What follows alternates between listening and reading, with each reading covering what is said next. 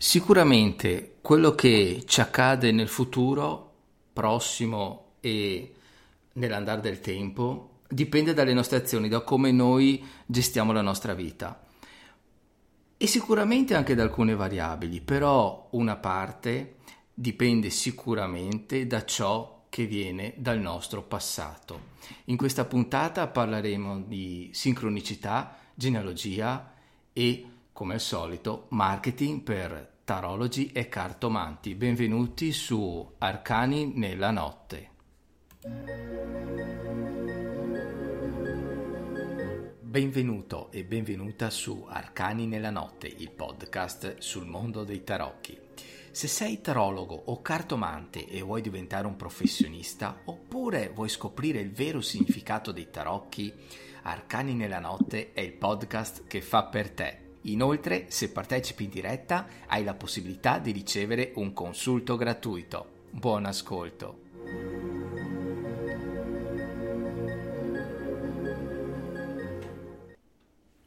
Ciao a tutti, ciao Tamara. Ciao Ale, ciao a tutti, buonasera e bentrovati. Come stai? Bene, grazie. Tu? Bene, bene, bene, anch'io.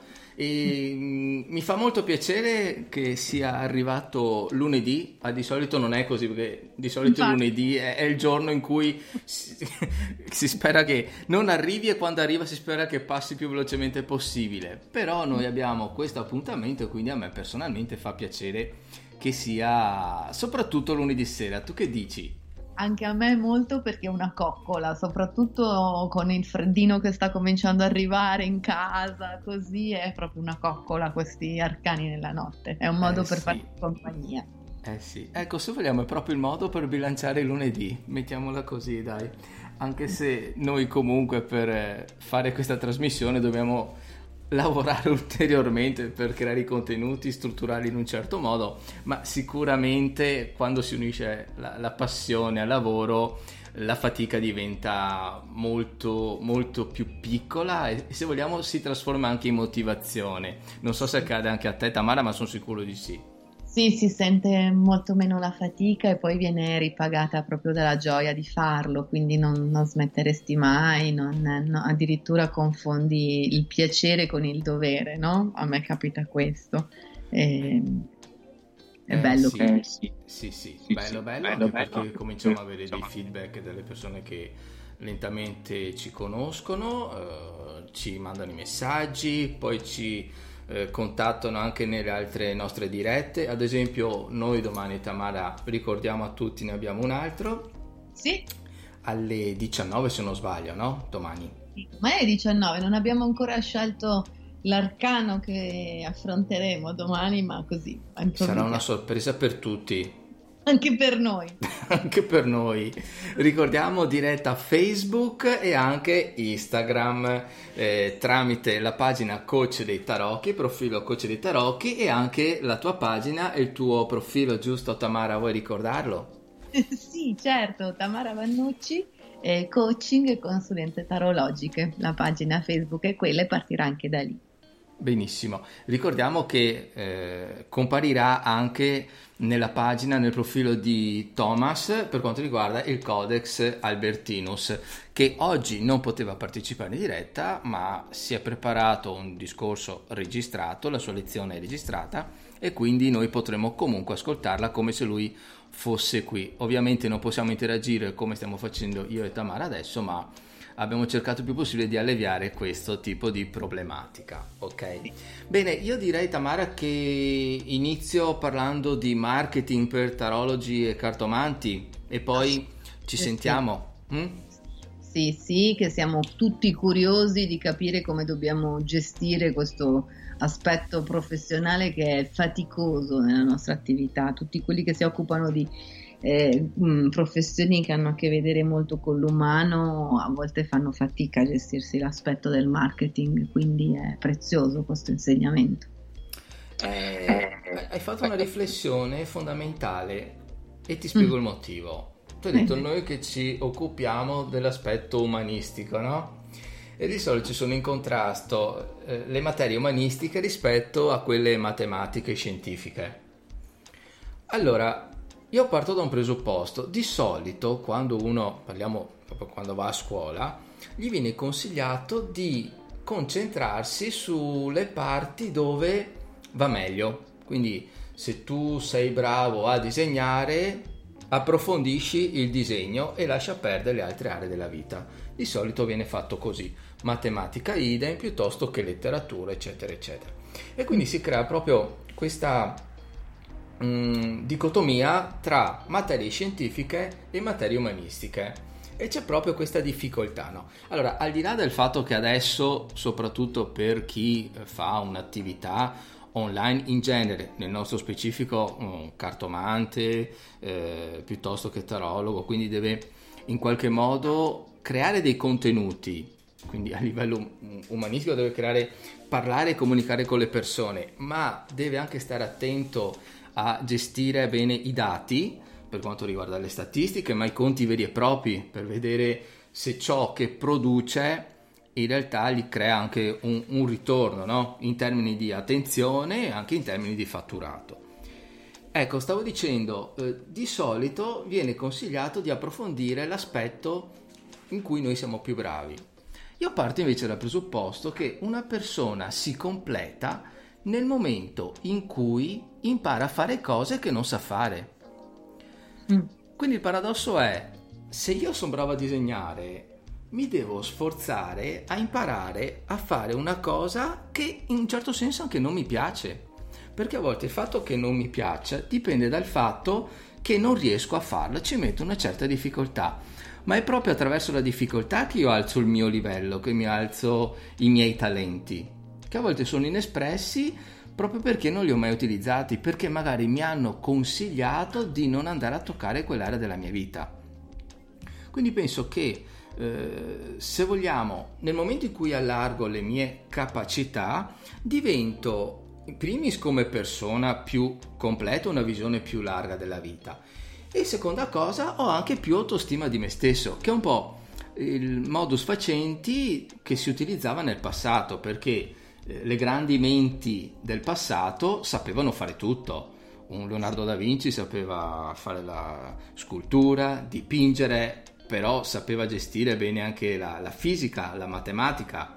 Al contrario di adesso che invece ci stiamo specializzando. Uno che studia una materia come eh, fisica delle particelle, magari no, non sa nemmeno, che ne so, fare il disegno di una casa colorata. Non so se mi spiego. Tu cosa dici, Tamara?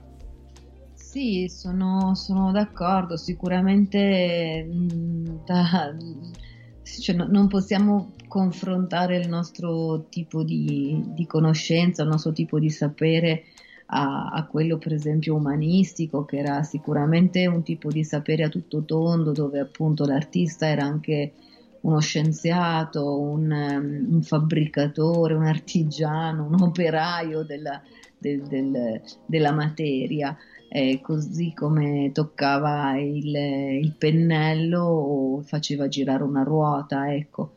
Eh, però andiamo sicuramente verso una settorialità, ma, ma perché settorialità vuol dire analisi e quindi essendo anche figli dell'illuminismo e dell'epoca comunque della ragione andiamo verso una specializzazione continua il problema è che questa specializzazione ci fa perdere di vista appunto il, il resto e sicuramente quello che dici tu eh, che suona un po' quasi anacronistico, no? Perché, perché a parte che il principio educativo anche nelle scuole è un po' un altro, no? Io ricordo appunto anche io ero stata orientata e consigliata però, però sicuramente sarebbe un, una sfida, no? soprattutto quando, ma noi lo, lo, vediamo tuttora quando, sai, magari in azienda eh, si, si, si, insegna ai manager a uscire dalla loro area di comfort per sperimentare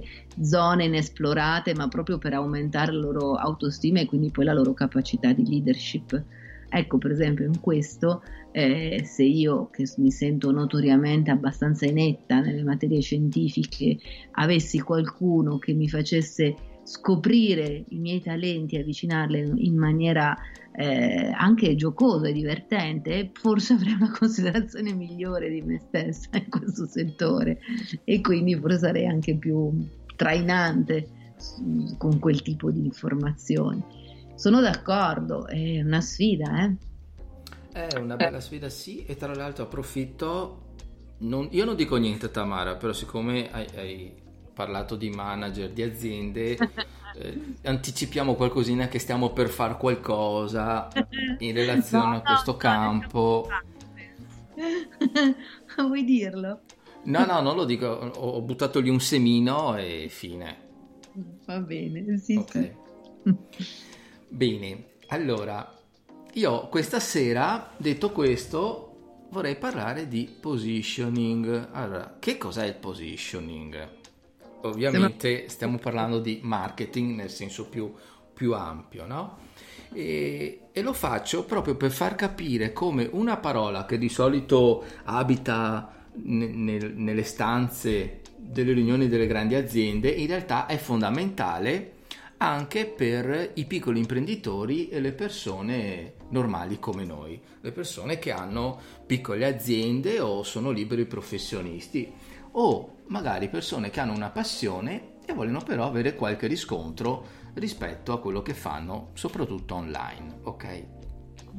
Allora, il primo passaggio qual è? Partiamo proprio dall'inizio con le cose semplici.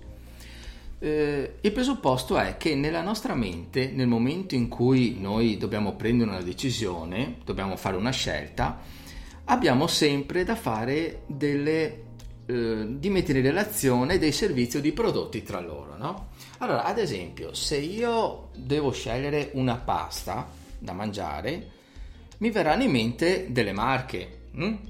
Allora, quali sono, Tamara, ti chiedo, posso prenderti te come test? Certo, so che okay. non c'è Thomas, non c'è Fabio, non c'è nessuno. Dai, allora, se io ti dico, dimmi delle marche di pasta, le prime che ti vengono in mente. Che vergogna. Barilla, Voiello, Buitoni. Um... Attenzione, ti sei fermata alle prime tre. Mm? Mm-hmm. È normale. Ah. Anche a me capiterebbe la stessa cosa. Difficilmente si arriva a 6, però sostanzialmente, non so se hai notato, hai detto le prime tre in maniera molto veloce e sciolta. E sì. poi hai dovuto pensarci. Sì. Questo è, co- è come funziona il marketing e la pubblicità. E in base al loro modo di persuadere, in base a tutti i milioni e miliardi di euro che investono in pubblicità, a noi si imprimono oh, determinate marche emesse in una certa scala. Questo serve nel momento in cui io devo andare a fare la spesa e magari arrivo nel, nel settore specifico, anche in base ovviamente a come la pasta è messa, e io scelgo molto probabilmente la prima marca che mi viene in mente. O mm. forse la seconda. Mm? Bene, facciamo la stessa identica cosa per quanto riguarda le auto ti verrebbe in mente che tipo di, di, marca di automobili ti vengono in mente? Subito Audi, mm. Mm. BMW, mm. Ah no, vuoi che vada avanti? Io mi fermavo a tre. Ah, ok. Eh. Ma ti, ti sono no. venute spontanee come prima le prime e poi hai dovuto pensarci? Sì, sì, sì, mi viene proprio così. Mi viene la tripletta, poi ci devo pensare e invito tutte le persone che ascoltano questo podcast a fare lo stesso esercizio con qualsiasi altro prodotto o servizio, perché proprio funziona così. Funziona così? Funziona così. E allora cosa dobbiamo fare? Che lezione dobbiamo trarre da questa cosa qui?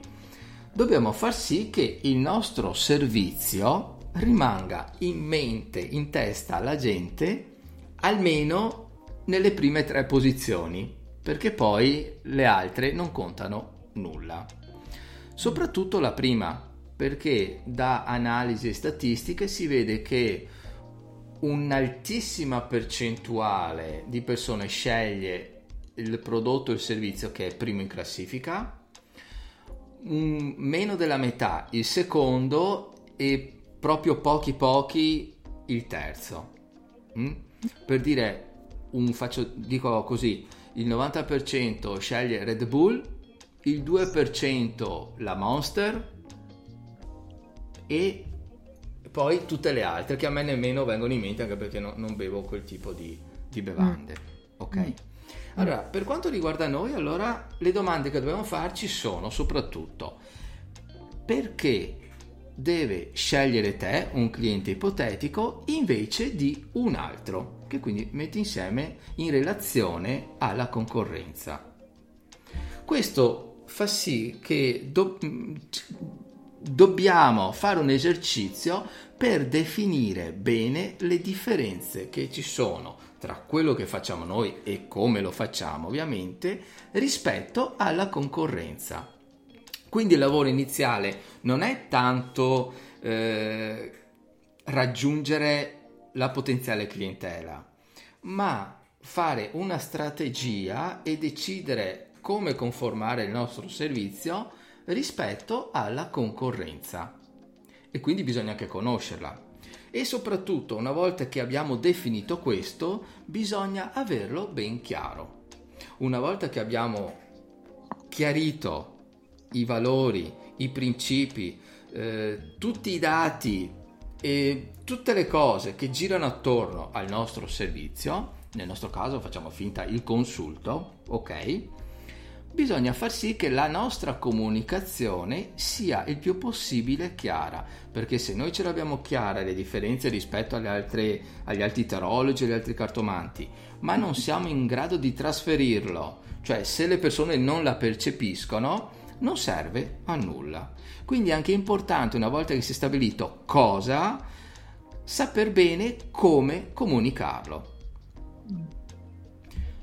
Allora, proprio per questo ci sono delle strategie. Io ho creato, mm, e sarà online a breve, un percorso, si chiama Futuro Fortunato. Mi è venuto così, no? Perché parla molto di, di destino e volevo parlarne questa sera perché è legato agli argomenti di cui parleremo più tardi, di cui parlerei tu, Tamara, della sincronicità. E, e cioè che il futuro è legato alla fortuna, che però è legata anche alle scelte, alle decisioni che noi prendiamo. Ed è sostanzialmente un percorso per sviluppare un piano editoriale, dove io ho una strategia, dove creo dei contenuti e pianifico, oltre a quando e dove svilupparli, anche quali Mm? Quindi prima di decidere il contenuto devo capire prima perché. Ecco, eh, quindi possiamo dire che grazie al positioning i, cap- i clienti sostanzialmente capiscono se sceglierci o meno. Quindi fanno un breve eh, riepilogo delle nostre capacità, delle, dei valori dei nostri servizi, li mettono in confronto con la concorrenza e vedi che quindi a questo punto è importante che siano ben definite perché se sono uguali a quelle degli altri fanno difficoltà a decidere. Dopodiché, fatto questo, possiamo comunicarlo e per loro sarà molto più facile andare a raggiungerci. Eh, di solito finisco eh, dicendo che mh, mm, a volte un'obiezione è sì, ma il position, tutte queste tecniche serve alle grandi aziende.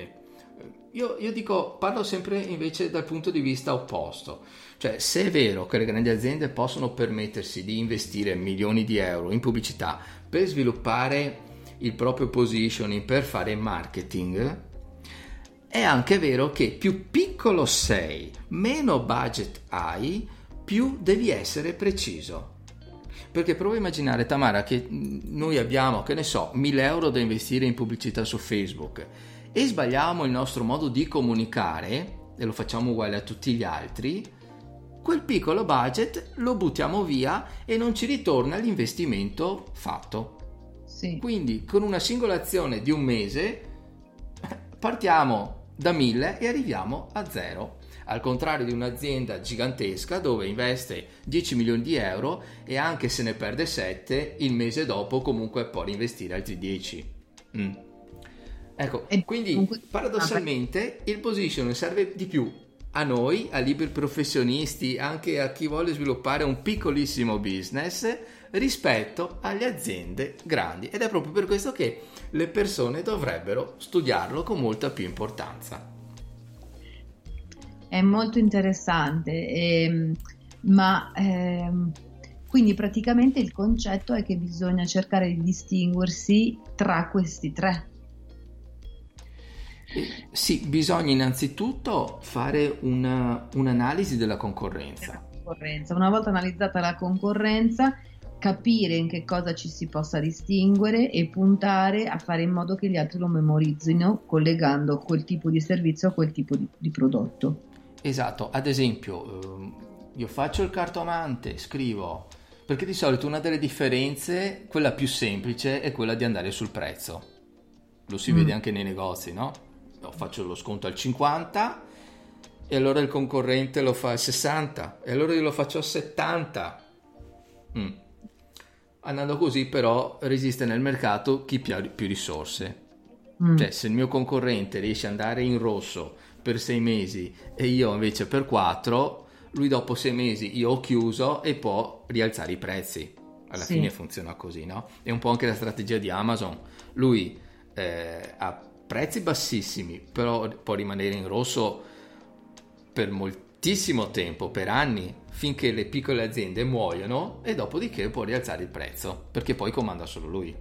Sì.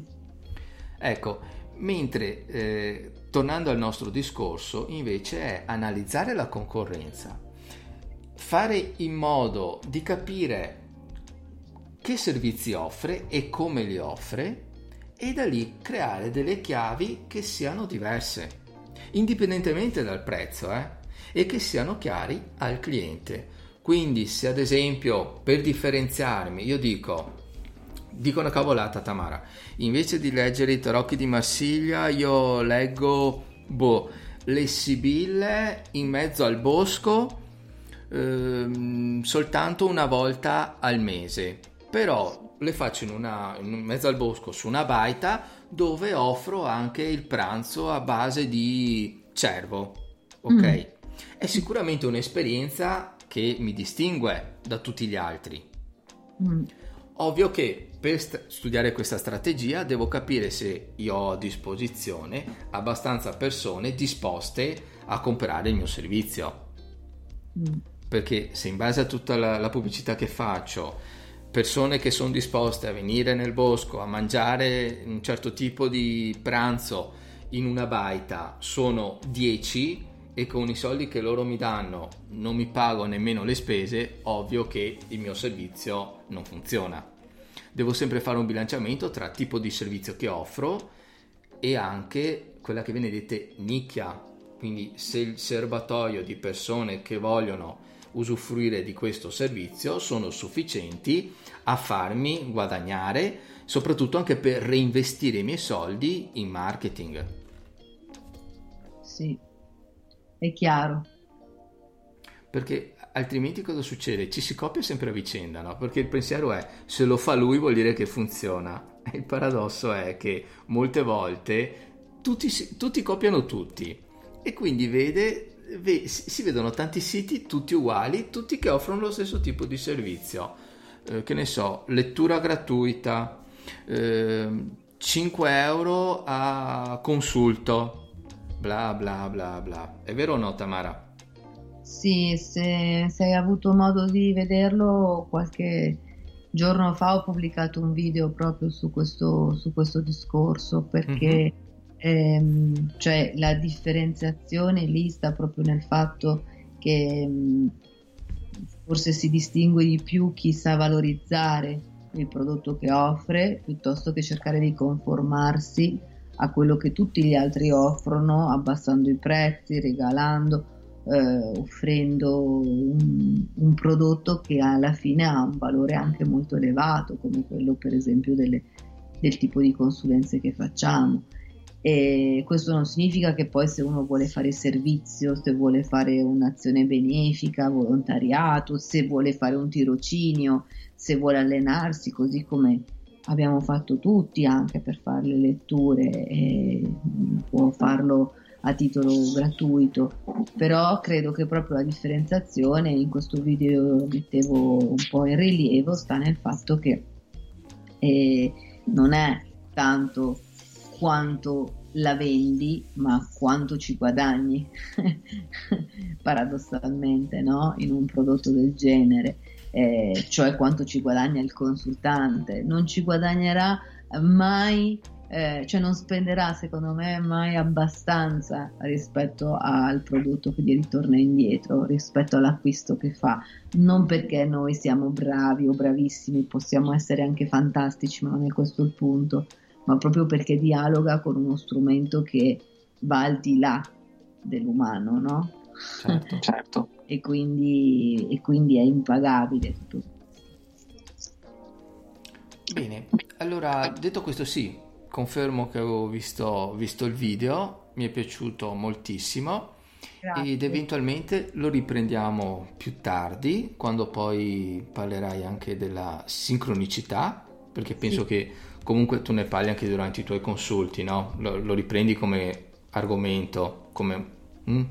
Ma sì, la sincronicità è proprio il, il, il, dire, il, filo, il filo d'oro, neanche il filo rosso, il filo d'oro di, delle mie giornate, quindi chi, chi sta con me, chi, segue, chi, mi segue, chi fa con me i consulti sa che io parlo tanto di sincronicità.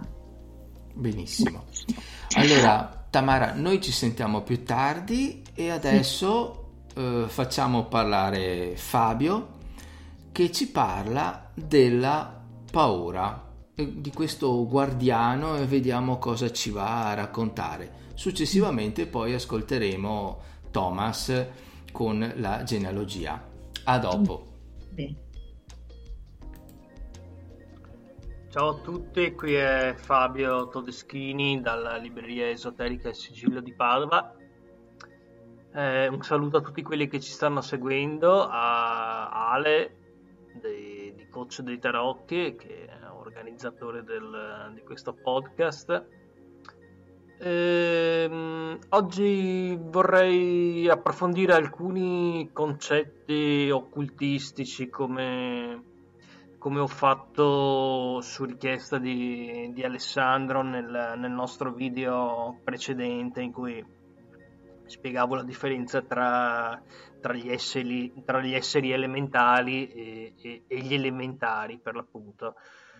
Oggi eh, vorrei affrontare un, uh, un, altro concetto chiave del, dell'occultismo, cioè il, il, guardiano della soglia, questa entità che talvolta sbarra il cammino al, al viandante durante la sua iniziazione. E per farlo eh, vi leggerò alcuni passaggi tratti da da un saggio estremamente interessante intitolato Il nuovo pensiero di William Walker Atkinson, che tratta la mente creatrice e le leggi di attrazione, altre due nozioni eh, veramente fondamentali nel cammino eh, verso uno stato di coscienza più più elevato e sublimato, ehm, proprio per far sì che la mente acquisisca quelle facoltà creatrici che il pensiero eh, sublimato ha, possiede insite dentro di sé e che il mago poi eh, utilizza nel suo lavoro eh, si deve superare per l'appunto eh, la prova del guardiano della soglia.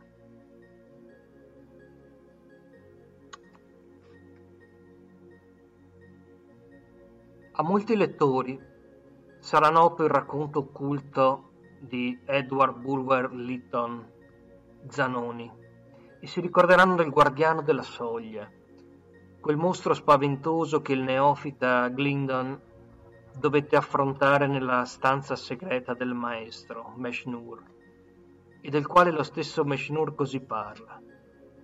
Fra i guardiani della soglia, uno ve n'è, il quale oltrepassa in malignità e odio tutti quelli della sua tribù. Uno i cui occhi hanno impietrito i più animosi e la cui mala potenza sullo spirito aumenta in misura del timore da cui lo spirito stesso è invaso.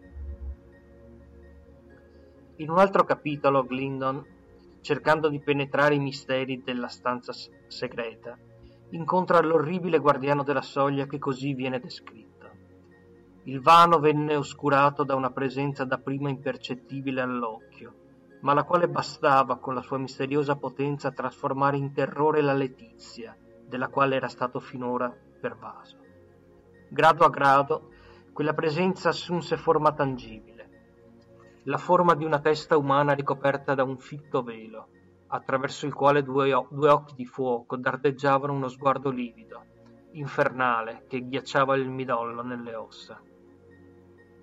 Ora uh, mi interrompo per fare un uh, piccolo commento. Uh, Zanoni è un romanzo rosa crociano e mm, come tutti i romanzi prettamente esoterici di, di questo tipo eh, presenta delle allegorie e delle visioni eh,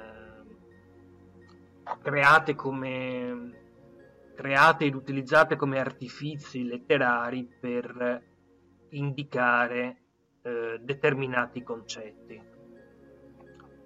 Quindi il guardiano della soglia qui assume delle forme e una sostanza gotica che ci aiuta a, ehm, a comprendere la natura. Ma la natura è, la sua natura è, è nominata dal, eh, dal romanziere, da, da Litton. La natura del guardiano della soglia si misura nella misura stessa del timore che noi abbiamo di lui la paura, quindi. Proseguo. Coloro i quali hanno familiarità con i simboli e le figure occulte ravvisano nel guardiano della soglia del Litton quel nemico del progresso dell'uomo, quella figura che sta sulla porta della libertà, la paura. Mai come in questi tempi, aggiungo io, questo concetto deve essere esaminato in primis da coloro che eh, sono in grado di vederne eh, l'aspetto più profondo, gli studiosi delle scienze occulte per appunto. E proseguo con Atkinson. La paura è il primo grande nemico da superare per colui o colei che vuole uscire dal selvaggio e conseguire la libertà. A colui che cerca la libertà ne viene indicata la porta, ma egli è trattenuto dalla malefica visione del guardiano della soglia, la paura. Sulla via di qualunque progresso, di qualunque avanzamento, c'è la paura, e la paura si trova in fondo ad ogni insuccesso, il dolore dell'infelicità umana. Il timore nella specie tiene questa in stato di servitù, il timore nell'individuo fa di lui uno schiavo. Quindi servi in quanto specie umana sottomessi alla paura e schiavi in quanto individui, poiché incapaci di superare questo guardiano della soglia.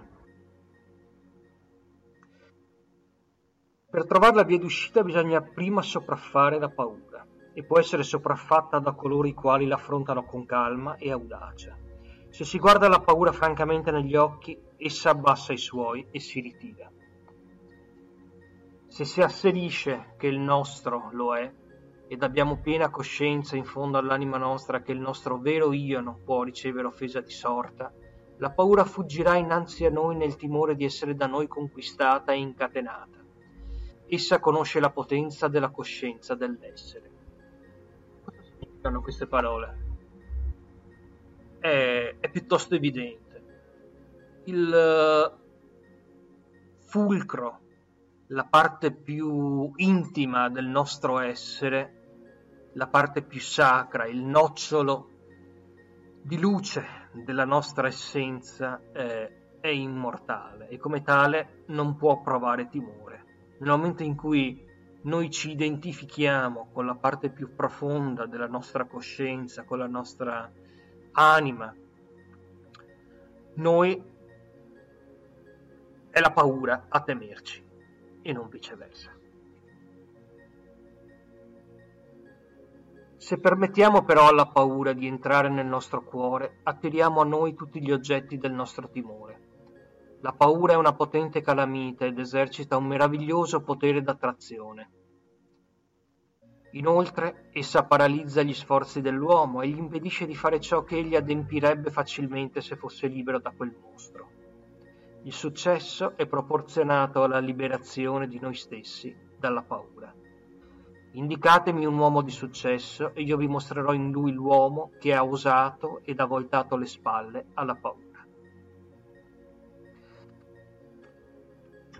Questi insegnamenti, che possono sembrare banali ad alcuni di noi, in realtà io credo che siano molto, molto attuali.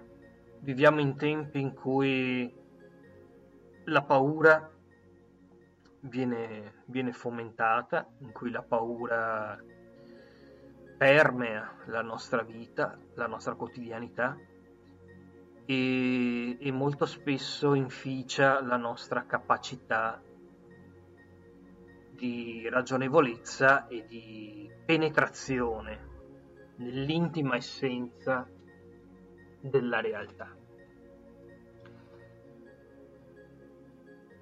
L'uomo posseduto dalla paura è veramente uno schiavo e nessun padrone più crudele è mai esistito.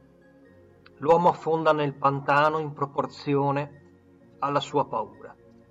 E il lato compassionevole, seppure un po' burlesco, di tutto questo è che l'uomo non cessa mai di possedere un potere sufficiente per sollevarsi e colpire quel padrone in piena fronte e costringerlo a ritirarsi.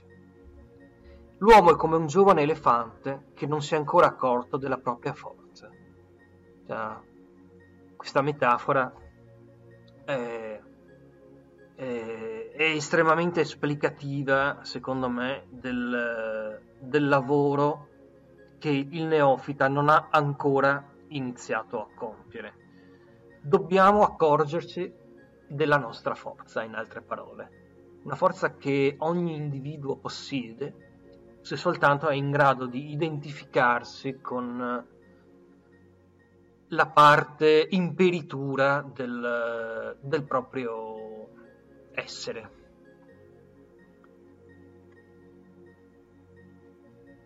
Vorreste liberarvi dalla paura? Ebbene, ascoltate. Il modo migliore per liberarvene è di ignorarne l'esistenza e di tener sempre presenti ideali di coraggio e di fede nel grande piano di cui fate parte. Fede nella vostra forza come parte del tutto, fede nell'operare della legge, fede nella vostra abilità di operare a seconda di, de- di quella della legge, fede nel vostro destino, coraggio nella vostra conoscenza della realtà del tutto e dell'illusione, della separazione coraggio e fede provenienti dalla legge d'attrazione e dal potere della forza mentale. Ecco quindi che riprendiamo i concetti chiave di questo saggio di William Atkinson, Il nuovo pensiero. La legge d'attrazione, noi possiamo, la paura è una calamita, come abbiamo già detto, e noi stessi siamo una, calam- una calamita della paura nel momento in cui veniamo in contatto con il guardiano della soglia, ma possediamo la forza mentale per creare la fede il coraggio e mm, l'iniziativa che ci servono. Coraggio e fede nella conoscenza che il positivo supera sempre il negativo. Molti dicono che i principi del nuovo pensiero sono inaccessibili, che non possono afferrarli e che hanno bisogno di qualcosa che serva loro nella vita di ogni giorno. Ebbene, ecco qualcosa per loro. Quest'idea dell'abolizione della paura darà loro, una pace mentale mai provata fino allora. Farà loro dolce riposo dopo ore agitate, darà loro una mente equa nel vagare agli affari. Appianerà loro la via e eliminerà gli attriti. E presto questo stato d'animo servirà a far andare le cose per il loro verso. E nell'operare questo farà di loro uomini migliori sarà una preparazione per la comprensione di verità più alte. Ecco allora. Spazzate via il guardiano della soglia, schiacciatelo al muro con una spallata e penetrate nella stanza. Noi dobbiamo penetrare nella stanza segreta, l'intimo santuario del nostro cuore, superando il guardiano della soglia, la paura, che nel corso dei secoli e nel corso della civilizzazione, aggiungo io, è, è stata sempre la compagna eh, fedele dell'uomo. La paura ci viene eh, trasmessa dalla, dalla religione, ci viene trasmessa dalla politica, ci viene trasmessa dai nostri vicini, ci viene trasmessa dal nostro stesso stile di vita, dalla società che noi abbiamo creato. Quindi sul cammino dell'iniziazione, l'ostacolo da superare è per l'appunto questo. Abbiamo una porta davanti a noi che ci conduce alle, alle verità occulte, ma per attraversarla dobbiamo abbattere questo guardiano, la paura, e penetrare nella soglia del nostro stesso essere. Bene, io vi saluto, spero che eh, queste, questi passaggi che vi ho letto vi, eh, vi, siano piaciuti, vi siano stati utili soprattutto e mh, mm, vi aspetto qui in uh, via Beato Pellegrino a, alla libreria esoterica Il Sigillo per... Eh, con il nuovo pensiero di William Atkinson e con molti molti altri testi che spero incontreranno il, la vostra curiosità e, e, la vostra e la vostra volontà di conoscere oltre il velo della, della realtà apparente e ovviamente della paura che era l'argomento mia, del mio intervento oggi. Eh, un saluto ad Alessandro di Coach di Tarocchi, ancora una volta eh, lo ringrazio per lo spazio che, che, che mi ha concesso all'interno del suo, del suo programma e ciao a tutti voi che ci state ascoltando. A presto! Ecco, grazie a te Fabio, eh, sicuramente dai qualità al podcast ad Arcani nella notte e invito tutti gli ascoltatori a contattarlo. Chi è vicino, perché lui, ricordo, è il titolare della libreria esoterica Il Sigillo a Padova, chi è lì vicino, chi ha la possibilità di andarlo a trovare perché sicuramente vi darà un ottimo consiglio rispetto a quello che desiderate. Dal libro eh, di livello base a quello più approfondito, a quello introvabile, fino anche a qualsiasi tipo di mazzo di tarocchi e questi sono solo dei piccoli esempi di ciò che potete trovare dentro la libreria il sigillo ok? Tendo anche a sottolineare che questa non è pubblicità nel senso che io e Fabio ci siamo conosciuti mm, lui non mi paga io non lo pago viene fatto per eh, semplicemente divulgazione e per passione verso il mondo dei tarocchi e dell'esoterismo bene detto questo eh, sottolineo una cosa, prima avevo detto che c'era in scaletta Fabio e Thomas, mentre avevamo pensato io e Tamara di eh, mettere adesso l'intervento di Tamara perché ci sembrava più completo e dinamico rispetto alla struttura del podcast stesso, giusto Tom, eh, Tamara? Sì, assolutamente sì, e io ci sono. Scusami poi tra l'altro perché ti stavo per chiamare Thomas. quando vuoi. Ascolta, no Ale, una, una informazione tecnica. Eh, c'è, c'è, stato un momento in cui è andata via la voce, non so se questo risulta anche poi a chi ci ascolta, però giusto un attimo fa, poco prima che mi chiamassi. Mm. Quindi mm. non so se hai messo cuffio o che cosa, te lo segnalo perché mm, non si è sentito per un attimo. Ok, quindi se proprio non ho modo di verificare, quindi... Eh quindi Ormai se, è andata così. Se dovesse capitare mentre parlo io, segnami, segnalami. Sì, sì, sì, ma io adesso ascolto, eventualmente intervengo, non ti preoccupare. Ok, grazie. Ok, Bene, vai pure Tamara con la sincronicità. Sì, ehm, sì questa sera ehm, grazie Ale. Eh, volevo toccare un po' questo, questo tema in maniera sempre mh, mm, leggera e, e, trasversale, nel senso che eh, occupa proprio una parte del io parte lo sto sviluppando proprio in direzione del tema della sincronicità e dei legami proprio relativi al, al, al tempo e alla destinazione in qualche modo, no? il tema della eh, divinazione e della sincronicità che tra l'altro è anche uno dei temi che è stato preso in esame approfonditamente dalla psicanalisi di stampo post-junghiano, da per esempio la von Franz, eccetera. Quindi è un tema assolutamente attuale. Ehm, cosa vuol dire parlare di sincronicità? Vuol dire innanzitutto per, innanzitutto chiediamoci perché parliamo di sincronicità all'interno di, una, eh, di, un podcast dedicato al mondo dei tarocchi, al mondo del tarot, della cartomanzia e della tarologia perché la sincronicità è la legge base, la legge fondamentale che proprio sottende al mondo della divinazione, al mondo della tarologia e dobbiamo capire in che modo la sincronicità lavora e soprattutto che cos'è. Innanzitutto partiamo da una eh, definizione etimologica, viene, la parola sincronicità deriva dal greco sun, suffisso sun che vuol dire insieme, contemporaneamente, e chronos che significa tempo. Quindi è ciò che avviene eh, contemporaneamente nel tempo. Ma ciò che avviene contemporaneamente in che senso?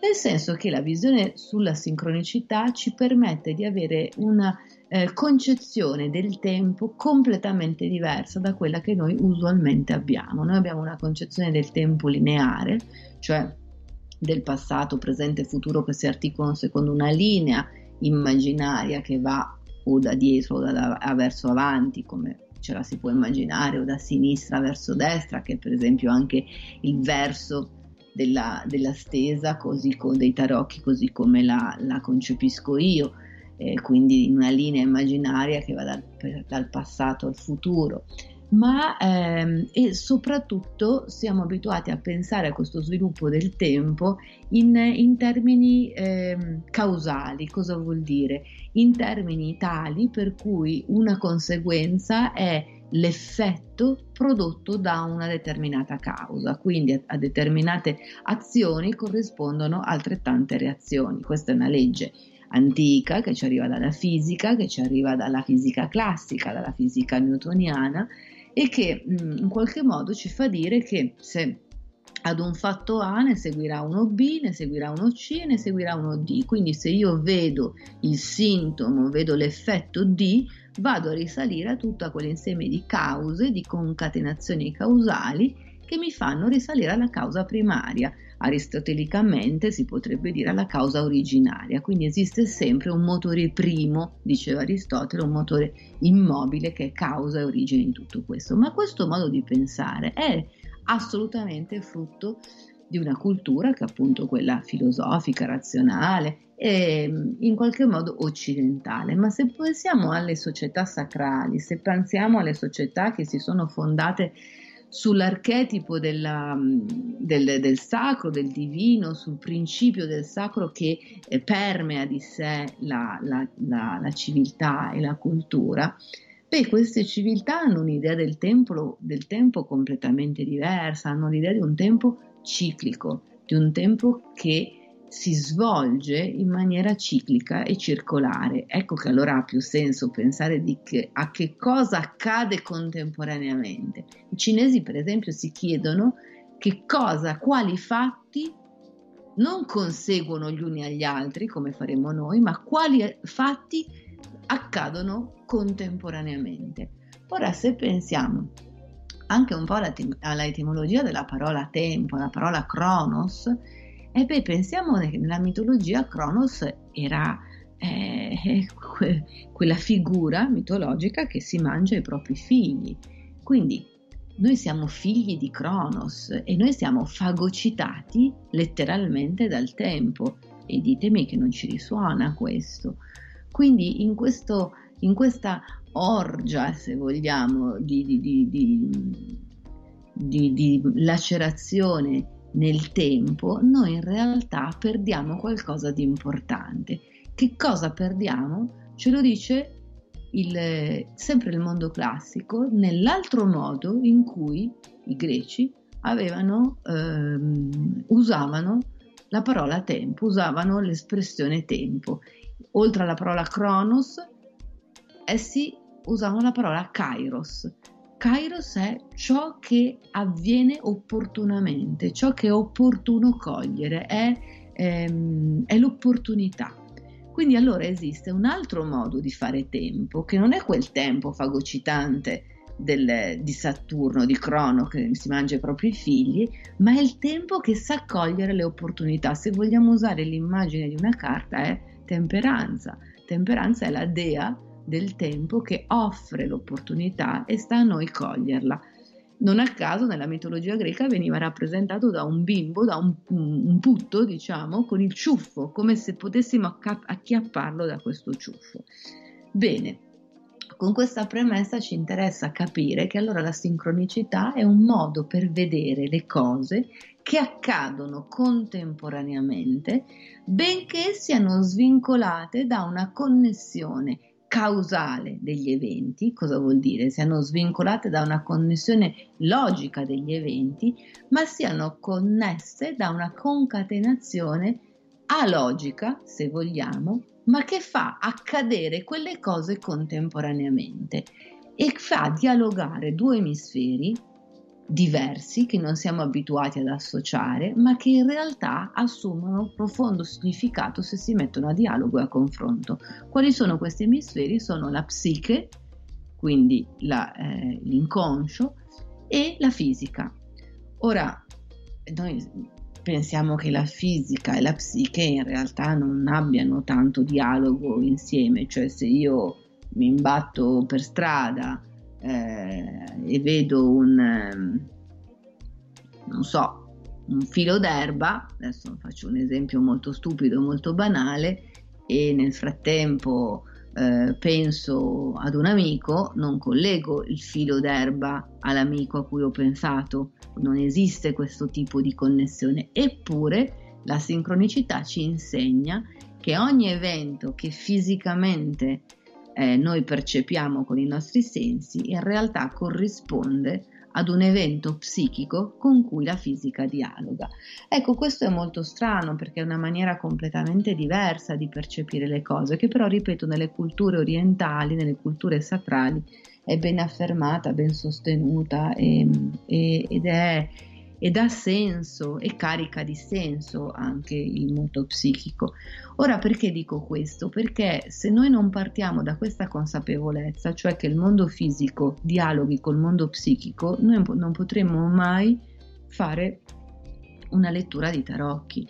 Uno dei problemi in cui mi imbatto, che non è un problema, eh, però è un, è un, confronto con una, con una o con un, con, spesso con un, che sono i maschietti, essere un po' più razionali, ehm, con un consultante all'inizio della, delle sessioni, quando magari devono ancora decidere se affidarsi a questo strumento o no, è proprio dire ma mi chiedono ma com'è possibile? Ma com'è possibile che funzioni? Ma com'è? Ma com'è che funziona questa cosa?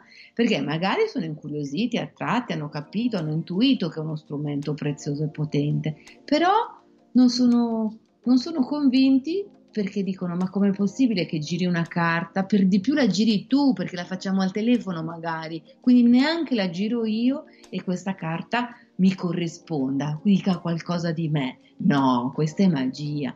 No, non è magia, è sincronicità, cioè l'atto fisico di girare una carta corrisponde ad un atto psichico di risonanza interiore. Ecco, se noi non partiamo da questa consapevolezza, se noi non riusciamo a mh, mm, far passare a, a, tra noi tarologi e ai nostri consultanti che è questa la legge che sta alla base di questo strumento, noi non possiamo fare un lavoro consapevole, soprattutto trasmettere anche tranquillità a chi ci consulta. Questo lo dico sia per i tarologi o i cartomanti, ma lo dico soprattutto anche per i consultanti, perché questo dà poi attendibilità al nostro lavoro e a ciò che, a, a ciò che facciamo. Quindi sarà ben diverso, immaginiamo di eh, pensare al classico esempio di un oggetto che io faccio cadere dall'alto e che faccio appunto cadere e appoggiare a terra e che penso che quella caduta, che quel suono sia l'effetto della mia mano che rilascia questo oggetto, o se penso che, eh, non so, uh, oggi, dopo tanti tanti anni, ho pensato ad una persona che non sentivo e che non vedo da tanto tanto tempo e eh, guarda un po', proprio stasera ricevo un messaggio, una richiesta di amicizia su Facebook proprio da questa persona. Ecco qua dici ma come? Io non la vedo, non la sento da vent'anni e proprio oggi mi manda un messaggio.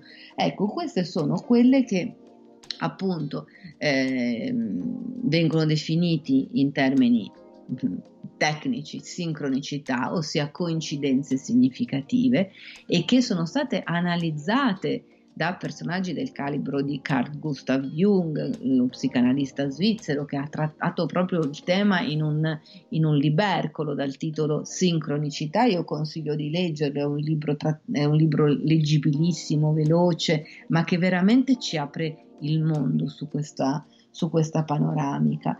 E, ehm, e, che cosa ci, ci insegna questo, questo tipo di approccio?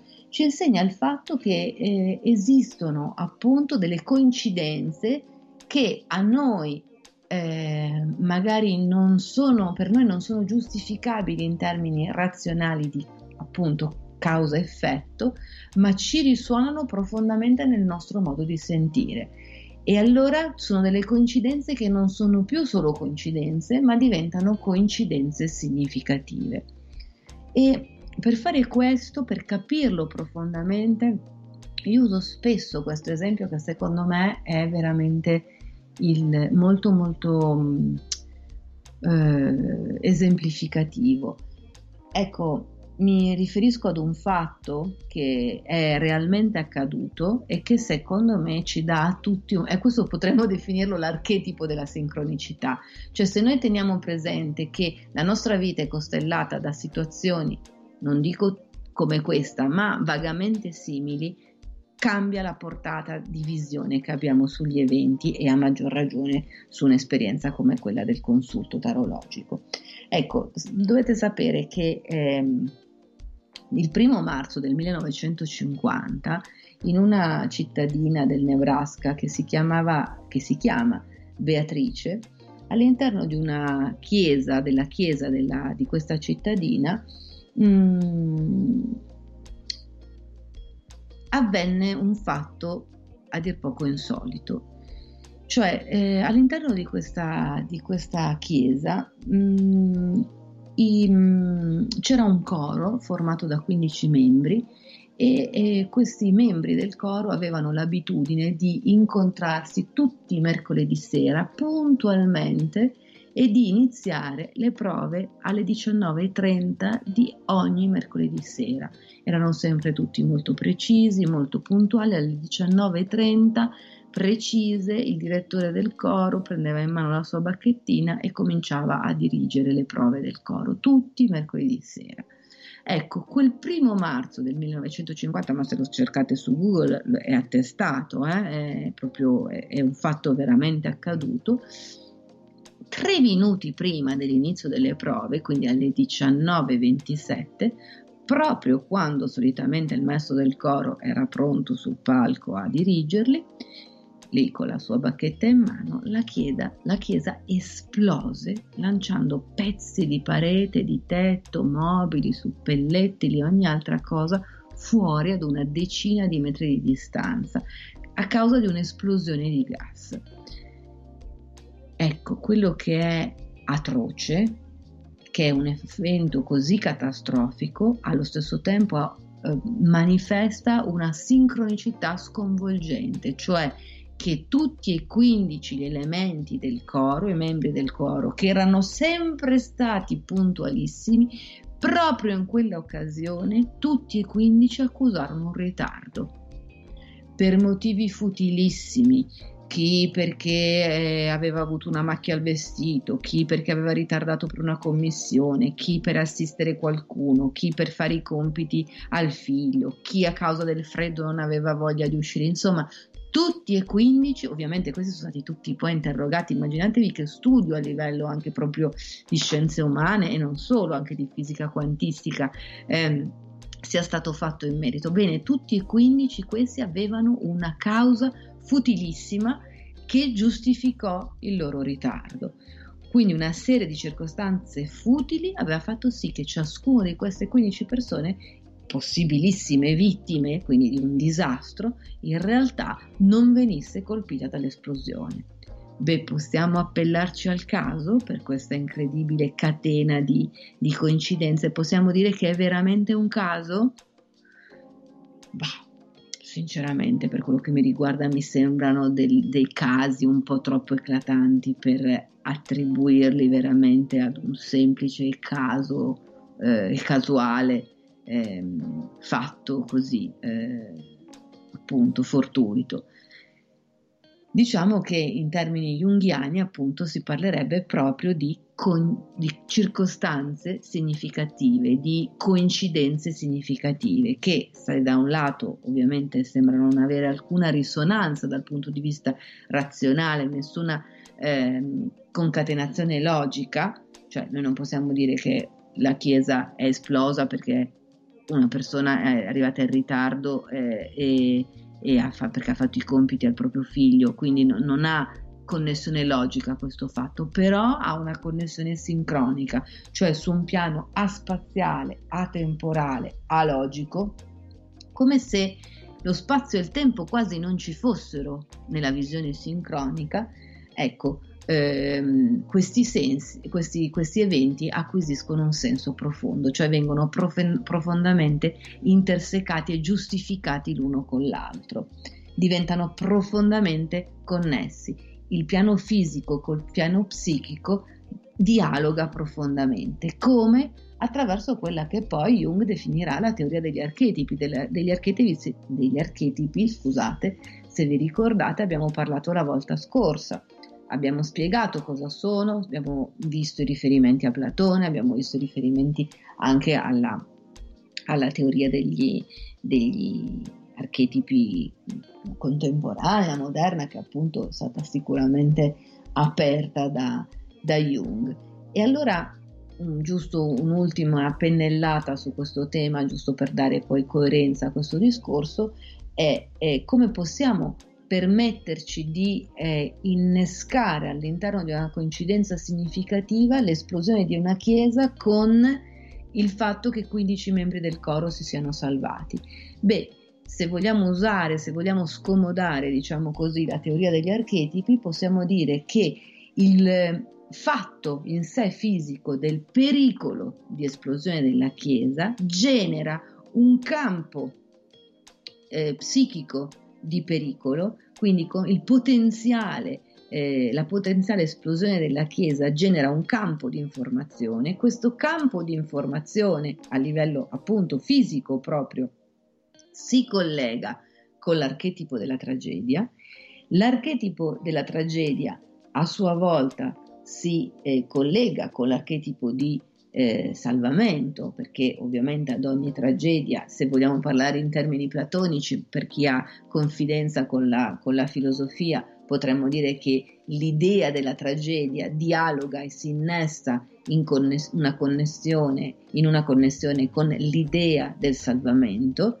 questo all'interno di un grande bacino che si chiama in termini junghiani inconscio collettivo, in termini platonici iperuranio, mondo delle idee, e questo archetipo del salvamento manda informazione, a, manda energia, possiamo dire, di informazione all'universo sensibile dei coristi, cioè al gruppo di coristi, che a loro volta materializzano, concretizzano, esplicitano delle modifiche materiali a ciò che stanno vivendo. Quindi è come se l'archetipo di salvamento dicesse concretizzami, come ti concretizzo? Con un ritardo, con la macchia sul vestito, con eh, il, il compito da far fare al figlio.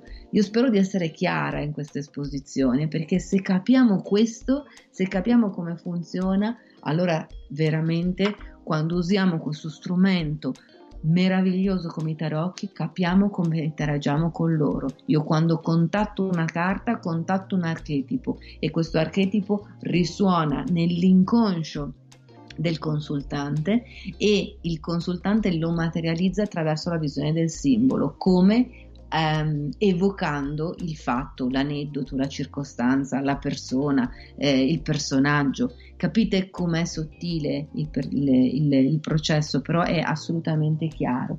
Per cui il compito della nostra anche attività di ricerca diventa questo, far dialogare, e questo sarà lo scopo, penso, della ricerca del nostro, del nostro secolo. Se, se il, secolo scorso è stata eh, la scoperta dell'inconscio, questo secolo ci occuperemo di far dialogare l'inconscio con la fisica, perché in fondo la fisica è stata un po' l'esplosione dell'Ottocento, con tutto il, il, il, naturalismo, con tutto quel, anche il Settecento, con tutto il secolo dei lumi e del razionalismo.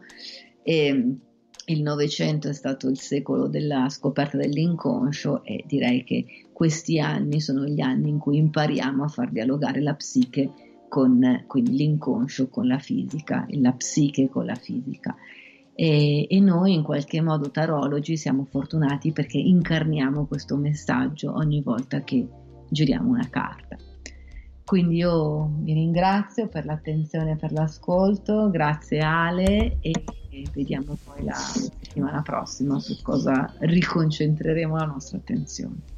Eh, grazie a te Tamara perché non è sicuramente semplice raccontare e spiegare un argomento del genere e io penso che questa sera ci sia riuscita benissimo. Quindi, quindi complimenti. Grazie. Permettimi di aggiungere un altro esempio che di solito io faccio quando parlo di, di questo argomento appunto, che è, riprende un po' il concetto che l'uomo può creare ed esprimere solamente quello che ha dentro di sé.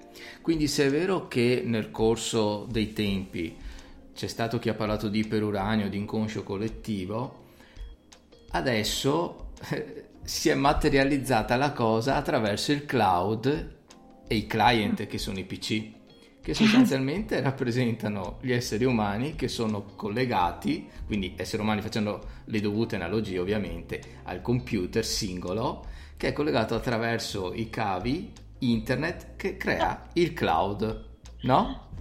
Fantastico! bellissimo, bellissimo questo, questo esempio, molto interessante. Qua si vede proprio il tuo, il, il, ecco, vedi, il tuo talento. Questo è un po' ricollegandoci a quello che dicevi all'inizio, questa è proprio la tua, eh, riuscire a, fare questi passaggi anche poi nel mondo virtuale, nel mondo molto pratico, che eh, cioè veramente mi porti Platone nel cloud, è, è veramente bello. eh, lo spieghiamo anche agli informatici che Beh, magari fanno più difficoltà. Qua mi, cioè, qua mi, tocchi su quel tema lì di, di cui non, non, dobbiamo, non, dobbiamo, per ora, non possiamo parlare, però è interessante. E comunque consiglio anche un film che riprende molto questo concetto, non so se l'hai visto Tamara, è Magnolia. No! È no. un film eh, anche drammatico con Tom Cruise e altri attori famosi, è del 1999. Me lo guarderò sicuramente. Magnolia. Sì, nelle mie serate invernali, anzi autunnali già si prospettano. E adesso ci sono le, le, giuste occasioni, è proprio un gioco di, ba- di puzzle, sincronicità da vedere. Volentieri. Bene, allora detto questo io ti, ti ringrazio Tamara, spero che gli ascoltatori riescano a non perdersi questa tua fantastica pillola, magari l'ascolteranno se non in diretta nei prossimi giorni perché ricordiamo questo podcast si può tranquillamente ascoltare e adesso io direi di introdurre Thomas che ci parlerà di genealogia e archetipi. Mm? Quindi buon ascolto, vi presento Thomas, che questa sera non può esserci, quindi ha preregistrato il suo intervento e noi ci sentiamo più tardi per la chiusura. Buon ascolto. Ciao Ale, Ciao Tamara, un saluto a tutti gli amici che ci stanno ascoltando in diretta o che ci ascolteranno successivamente ehm, in podcast. Io sono Thomas del Codex Albertinus. Eh, il Codex Albertinus è un particolare mazzo di tarocchi disegnato dall'artista padovano Matteo Albertin, di cui io ho curato eh, l'interpretazione sostanzialmente e ne sto curando anche la divulgazione chiaramente. Sono un operatore olistico, mi occupo di varie attività, tra cui eh, nutro anche la passione per l'araldica e la genealogia. E questa sera ehm, volevo parlarvi proprio di quest'ultima passione, proprio della genealogia. In altre occasioni abbiamo avuto modo di parlare dell'araldica, dei colori dell'araldica, delle simbologie araldiche e di come queste si sposino ehm, con uh, gli archetipi, chiaramente sono simboli, e con eh, i tarocchi, ovviamente. Questa sera invece appunto volevo parlarvi della genealogia perché la genealogia è un altro mh, argomento che si sposa molto bene con quella che è la sfera archetipica e dei tarocchi chiaramente. Perché? Perché all'interno di queste, di queste carte, siano essi tarocchi tradizionali, per capirci quelli di Marsiglia, piuttosto che eh, il Codex Albertinus, appunto, eh, sono ricchissimi di eh, elementi, quindi di simbolismi che richiamano eh, alla genealogia, quindi alla famiglia sostanzialmente. Allora, ehm, lo studio della genealogia è una cosa che non va sottovalutata in quanto dobbiamo assolutamente dire che mh, è una materia che va a, mh, in, un qualche, in una qualche maniera a spiegare chi siamo noi, cioè la persona che eh, ricerca la propria identità, che ha necessità di disvelare prima di tutto a se stesso qual è la propria identità, chiaramente non può non studiare quella che è la storia familiare. Questa cosa è molto, molto importante. E, la genealogia alla fin fine è proprio la ricerca della propria identità personale e lo si fa attraverso lo studio della famiglia, della famiglia storica, quindi mamma, papà, ma poi si va verso i nonni, chiaramente ci sono i collaterali, fratelli, zii e, e quant'altro. Lo studio di questa materia chiaramente, come dicevo, è molto importante perché ehm, riserva delle sorprese, potrebbe, o quantomeno potrebbe riservare delle sorprese molto interessanti. E, ehm, diciamo che a livello archetipico si era occupato già di questa materia Aleandro Jodorowsky, che chiaramente in quanto ad archetipi e tarocchi ne sa certamente molto più di me, e mh, troviamo sua, un suo contributo molto interessante, per esempio in Metagenealogia, un libro appunto scritto da lui insieme a Marian Costa dove praticamente spiega come la famiglia possa essere un tesoro ma al contempo anche un tranello. Quindi è molto interessante proprio conoscere determinati aspetti storici appunto della famiglia proprio per capire come da essa noi possiamo trarre uno strumento o elementi di potere o al contrario possiamo trovarci ehm, intrappolati in quella che io definisco una ragnatela genealogica quindi eh, alla fine rischiamo di essere preda del ragno più che ehm, diciamo così eh, partecipi o meglio protagonisti di quella che è la nostra vita, la nostra esistenza e, e anche padroni di quella che è eh, la nostra famiglia alla fine, no? E, ehm, al di là di quello che appunto scrive Jodorowsky, che è molto molto interessante, vi consiglio a tutti appunto di poter leggere questo libro, Metagenealogia, esistono anche gli studi di un'altra scrittrice, di una psicologa molto interessante, che è Anne-Anseline Schutzenberger, che ha scritto La sindrome degli antenati. È un libro non semplice da, da, leggere, almeno non è stato semplice per me, in quanto lei, appunto, essendo accademica, essendo una, una psicologa, ha utilizzato spesso delle terminologie non semplici, non facili e ho dovuto leggere il libro più volte proprio per uh, cogliere determinate sfumature che ad, un pri- ad, una prima lettura non mi risultavano chiaramente chiare. Chiaramente chiare, scusate, ovviamente il gioco di parole, comunque insomma ci siamo capiti. E, ehm, Cosa posso dire? Allora, la, la Schutzenberger particolarmente parla appunto di quelle che sono uh, le operazioni complicate di disvelamento della propria identità attraverso lo studio della genealogia. Un altro elemento molto interessante di cui lei parla, per esempio, è, è quella che lei definisce la sindrome da anniversario, ovvero tutta una serie di accadimenti, di situazioni che si ehm, replicano in maniera, oserei dire quasi costante o comunque sospetta nell'arco della vita di una persona o di una famiglia, cioè ci sono dei periodi o addirittura delle date, eh, addirittura date precise o degli anni particolari in cui si verificano appunto periodicamente eh, delle situazioni simili barra uguali fra di loro. E in questo caso qui voglio proprio fare un esempio che è molto concreto perché è stato per me fondamentale proprio per carpire, per cogliere alcuni aspetti della, della teoria o meglio degli studi della Schutzenberger che in un primo momento mi erano sfuggiti. E ne parlavo già con Ale eh, in una scorsa puntata dove abbiamo appunto trattato di questa materia dove appunto spiegavo che qualche tempo fa sono stato a, ad un funerale di una persona che conoscevo, un ragazzo giovane, 46 anni, che è morto in, uh, a causa di un incidente stradale in moto. E praticamente durante l'omelia il prete eh, ha iniziato a raccontare un po' la storia di questo ragazzo. E appunto eh, nel giro di pochissimi minuti è uscito che questo ragazzo morto a 46 anni in questo incidente stradale è morto alla stessa età del nonno paterno, anche egli morto eh, a 46 anni, e è morto nella stessa circostanza in cui è morto lo zio paterno, morto anche egli a 46 anni in un incidente stradale.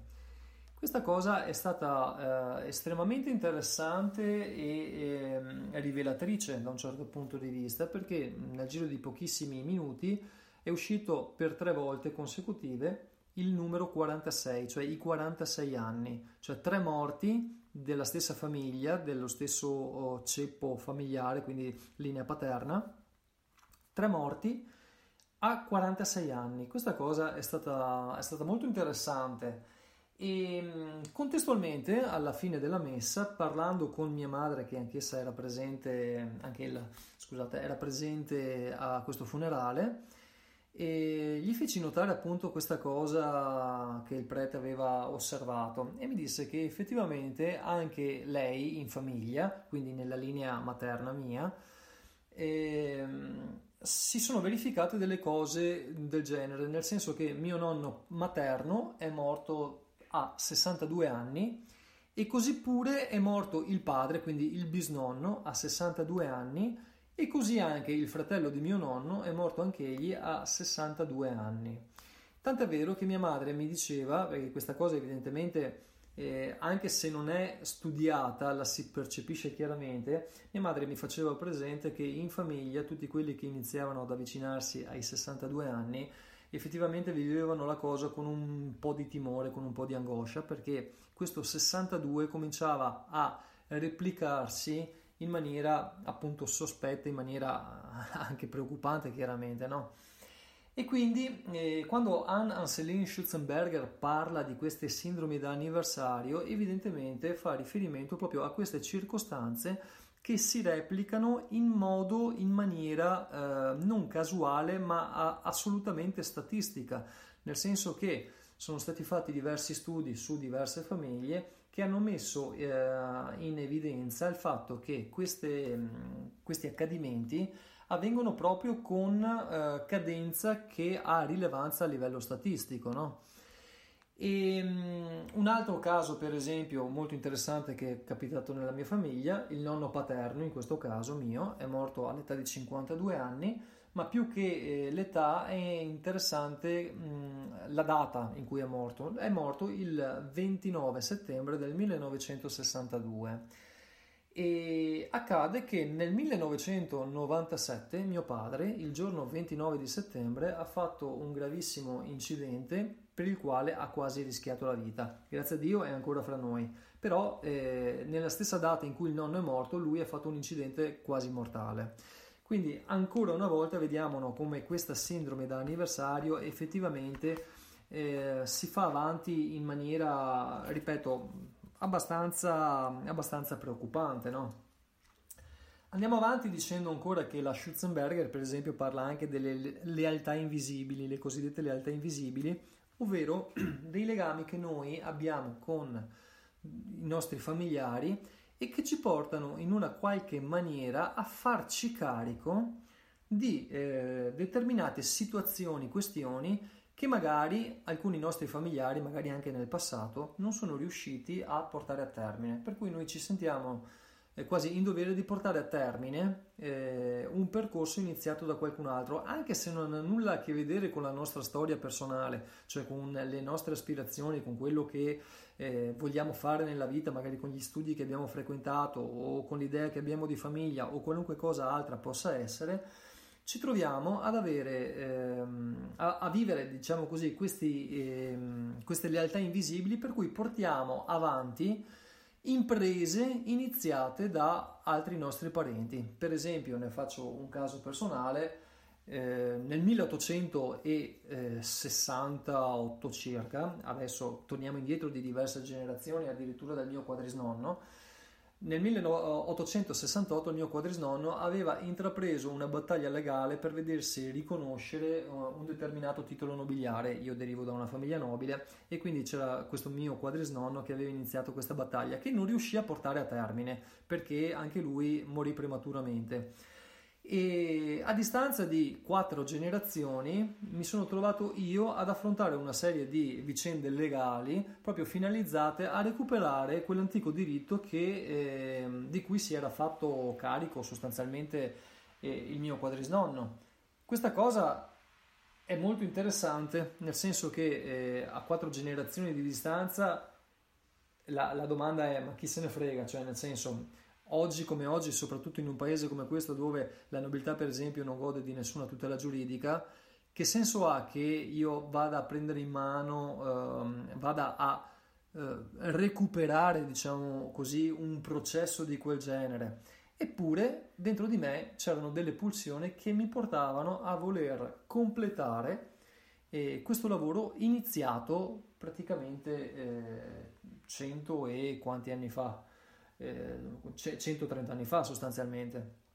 E quindi anche questa cosa è molto interessante, queste famose eh, eh, lealtà invisibili in cui si sente il bisogno proprio di portare a termine percorsi iniziati da, uh, da altre persone. E, um, un'altra cosa molto interessante, e poi qui chiudo il, il discorso diciamo, della Schutzenberger e della sua uh, uh, sindrome da antenati, per poi passare a quello che è il parallelismo fra archetipi e genealogia. Un'altra cosa interessante è ehm, quella che riguarda i primogeniti. Allora, i primogeniti ehm, sono quelli che in linea di massima si fanno carico di portare avanti le questioni familiari, no? soprattutto eh, a livello nobiliare, per esempio e il primogenito era quello a cui veniva trasmesso il titolo nobiliare e che prendeva su di sé le proprietà di famiglia, i beni e che aveva il, mm, diciamo, l'onere di dover gestire il patrimonio familiare, fosse esso materiale, fosse esso morale, a prescindere. Quindi anche questa questione sui, sulla primogenitura è molto interessante e sembra che a livello psichico mh, mm, il primogenito venga creato prima che a livello fisico, quindi a livello di inseminazione, a livello di embrione e quant'altro, venga proprio creata l'idea del primogenito che deve portare avanti le questioni familiari. E questo primogenito, nel momento in cui nascerà, avrà già un imprinting su di sé, un imprinting che appunto lo porterà ad affrontare una serie di situazioni eh, che proprio sono finalizzate, per così dire, a portare avanti e um, le questioni familiari, il nome della famiglia e tutto ciò che ne consegue. Una cosa che però è molto interessante, e qui mi ricollego invece ad alcune traduzioni precise effettuate da Mauro Biglino. Mauro Biglino, per chi non lo sapesse, è una, un linguista, studia lingue antiche, ha lavorato per diversi anni alle edizioni San Paolo e aveva il compito di tradurre sostanzialmente le, le antiche scritture che poi venivano utilizzate chiaramente per la redazione dei testi sacri, no? dei nuovi Vangeli, delle nuove Bibbie, delle lettere degli Apostoli e quant'altro. Ed è interessante perché attraverso di lui ho capito il significato della parola uh, beati gli ultimi perché saranno i primi. Allora, questa cosa che a molti è sconosciuta sta ad indicare il fatto che eh, nella Bibbia abbiamo casi di parti gemellari, per esempio, dove c'è il primogenito che è il primo che nasce e il secondogenito che è il secondo. Eh, mi pare, adesso non vorrei sbagliare, ma mi pare che per esempio nella famiglia di Giacobbe, Giacobbe fosse il secondogenito ed è quello che eh, in realtà ha avuto poi l'onere di portare avanti la, eh, la tradizione, eh, in questo caso ebraica. E Giacobbe era appunto il secondogenito. Perché? A lui hanno dato eh, l'onere, diciamo, di portare avanti la tradizione eh, di famiglia. Allora, l'hanno data a lui perché in realtà lui è nato per secondo, ma questo sta a significare che in realtà è stato il primo ad essere impiantato nell'ovulo, cioè nel senso che c'è stato un primo spermatozoo impiantato nell'ovulo, un secondo spermatozoo quello che esce prima in realtà è l'ultimo che si attacca, il secondo, per cui il primogenito paradossalmente è il secondo concepito e l'ultimo, quindi il secondo in questo caso, è effettivamente il primogenito concepito. Da cui, da qui, eh, cioè non da cui, ma da qui nasce il detto beati gli ultimi perché saranno i primi, cioè il secondo nato in realtà è il primogenito. Questa cosa è, è, è particolare, no? è molto forte se ci si ragiona sopra, veramente comincia a cambiare un po' la visione che abbiamo anche di determinati testi sacri, di, di determinate mh, conoscenze che pensavamo di avere. Quindi anche appunto la fabbricazione del primogenito, che abbiamo capito non essere il primo che nasce, ma in realtà essere il secondo, beati gli ultimi perché saranno i primi, e è una cosa molto particolare, infatti poi a Giacobbe appunto è stato dato questo incarico di portare avanti la tradizione ebraica. Chiudiamo questa parentesi e iniziamo a fare quelli che sono appunto i cosiddetti parallelismi con gli archetipi e quindi i tarocchi e particolarmente con gli arcani maggiori. Perché? Perché gli arcani maggiori ci parlano assolutamente di genealogia, quasi tutte le carte del, um, dei tarocchi, quasi tutte le lame dei tarocchi in realtà ci parlano di genealogia e voglio farvi degli esempi eh, concreti. E, beh, iniziamo da, tra virgolette dalle più banali, e iniziamo dal Papa e dalla Papessa che possono rappresentare per antonomasia il padre e la madre, archetipo maschile, archetipo femminile Stessa cosa dicasi per l'imperatore e l'imperatrice, anche loro possono essere eh, padre e madre. Abbiamo il matto, il matto potrebbe per esempio essere il figlio, il figlio che si allontana dal padre e dalla madre. E abbiamo poi il carro, che invece potrebbe essere il figlio che ritorna al padre, quindi il figlio al prodigo. Potremmo fare un parallelismo con il figlio al prodigo, no? E, ehm, altre, altri parallelismi possono essere per esempio fra l'eremita e la giustizia che potrebbero rappresentare i nonni, quindi il nonno e la nonna per capirci.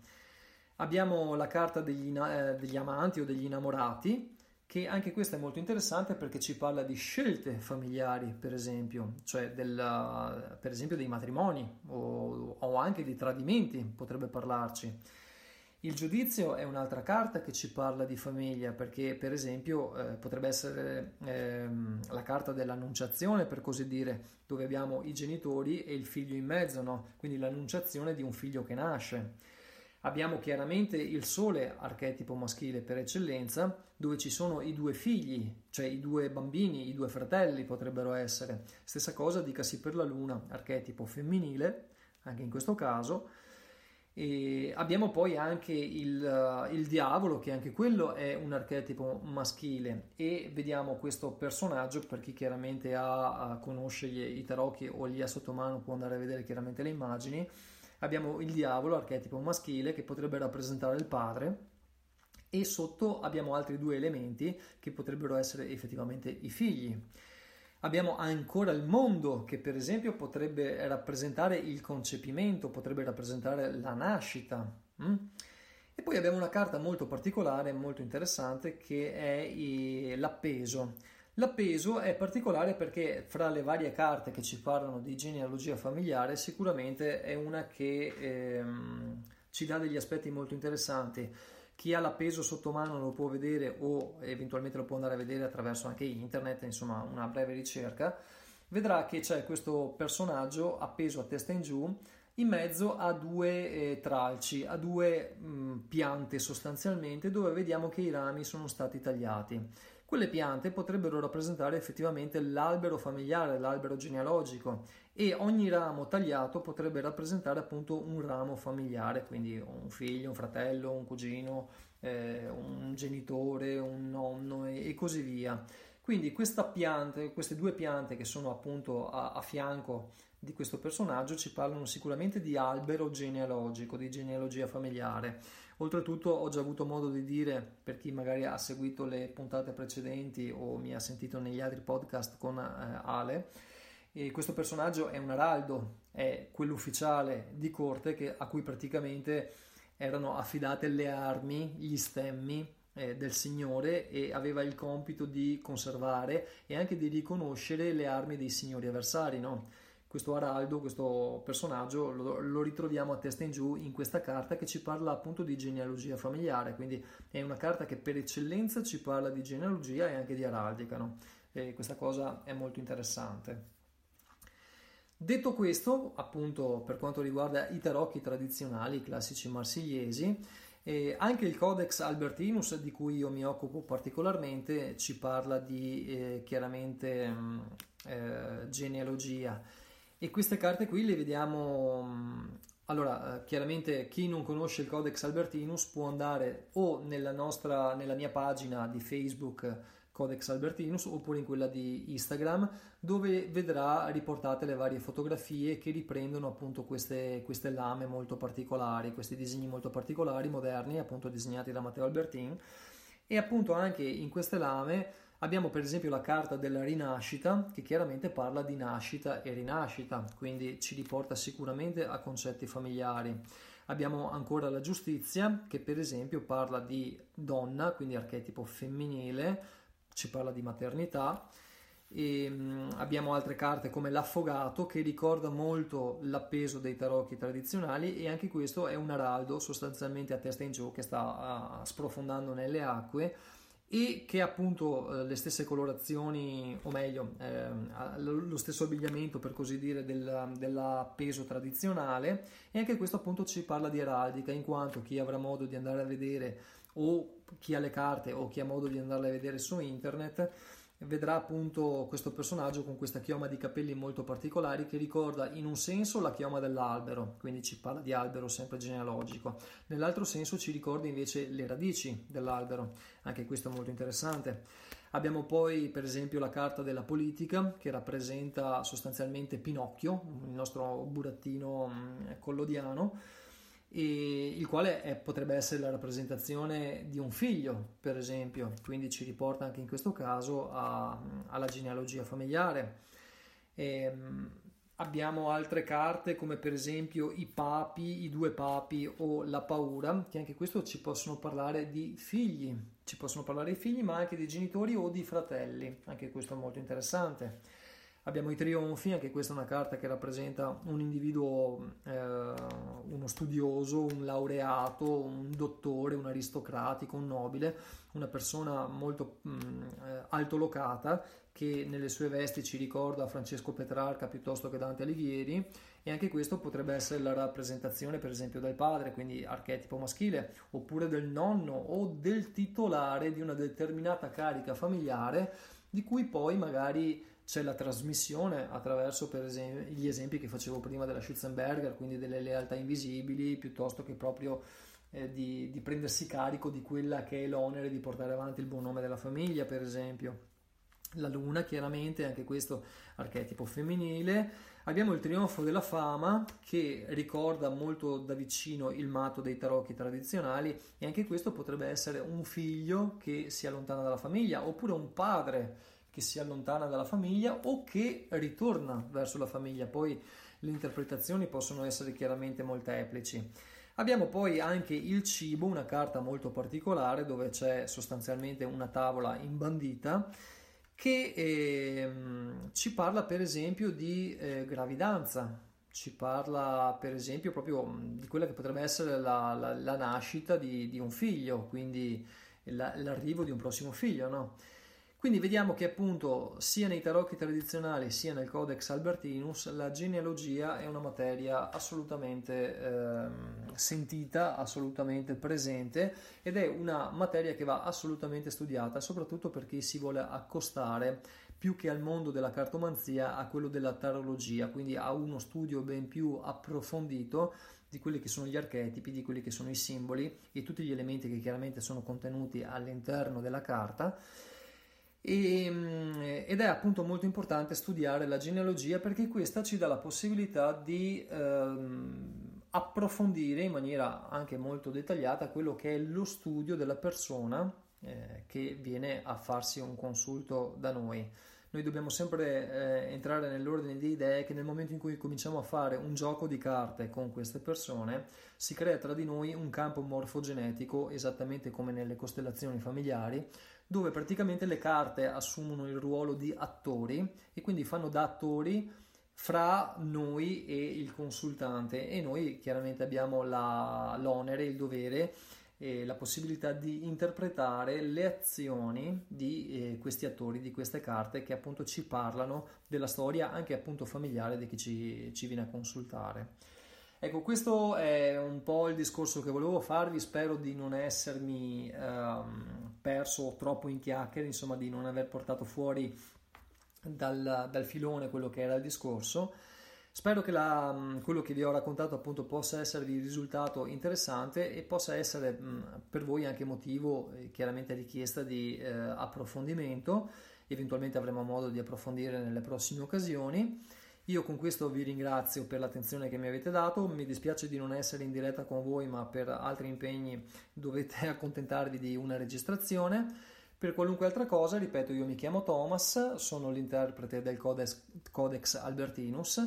Potete trovare riferimenti su di me su Instagram, su Facebook e anche sul mio canale ehm, YouTube, Thomas e il Codex Albertinus.